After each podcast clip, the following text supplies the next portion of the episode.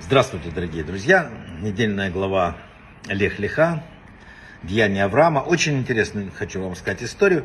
А, написано в наших древних книгах, человек должен сделать себе раву, то есть найти себе рава. У человека обязательно должен быть кто-то. Вот мне повезло, таким равом у меня всегда был и по сегодняшний день есть Исаак Абрамович Коганс, знаменитый э, рав с э, Малой Бронной Московской синагоги. Я расскажу вам историю про этого человека. Я могу их рассказывать бесконечное количество, но вам расскажу, которое, может быть, мало кто знает. Времена тяжелые, советское время, э, Изя Коган, э, власти бросают тюрьму за активность еврейскую, э, за выезд, за право выезд в Израиль и так далее. В лагерях там издеваются, и целая история. Однажды в преддверии праздника Пейсах Коган решил навестить узников Сиона, который находится в Сибири.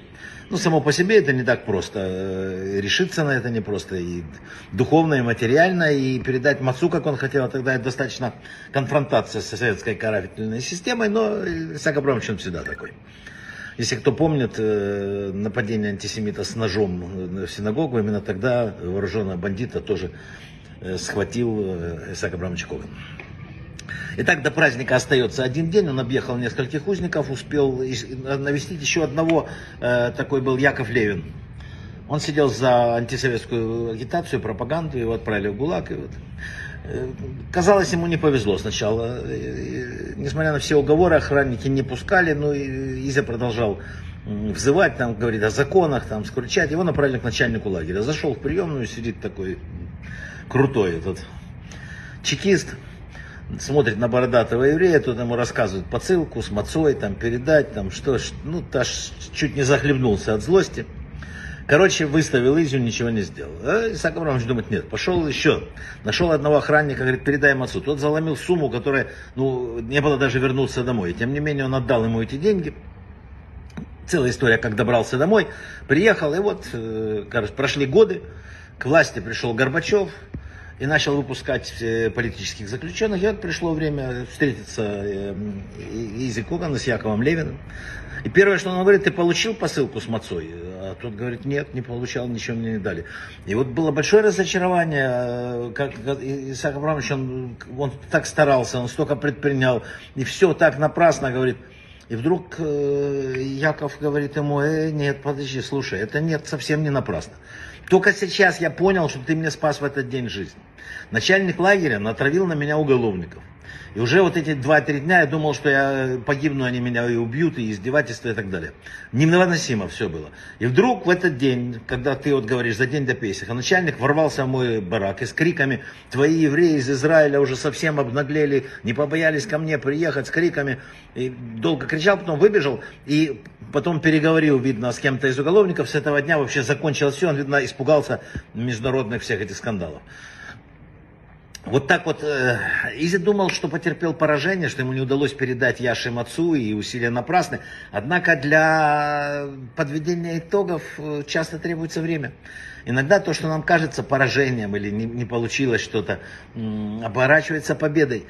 Передать Мацу Изя хотел морально поддержать друга, а на самом деле спас ему жизнь. Урок этой истории в том, что наши усилия никогда не бывают напрасно. Так этот мир устроен.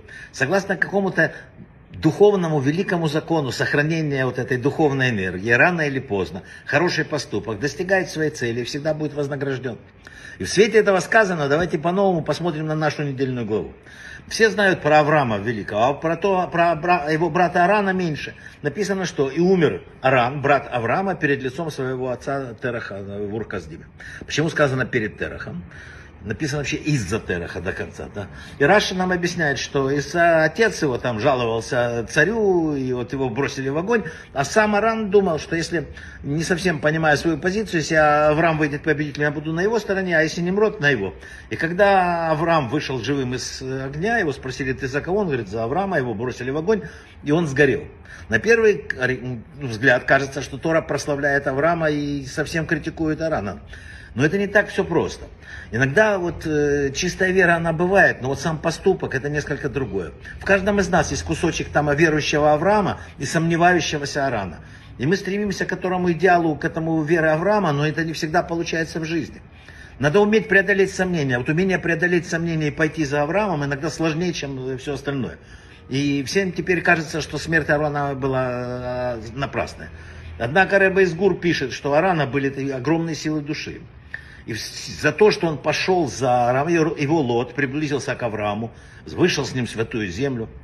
И Аран не вышел живым из э, огня, подобно Аврааму. Но от лота произошла Рут, прабабушка царя Давида потомка э, царя Давида Машеха, а евреи ожидают. То есть мы опять, э, а, Аран вот он рядом. Поэтому важно помнить, что великая победа начинается с кажущегося поражения, с гибели Арана в огне. И, и всякое доброе дело не проходит бесследно.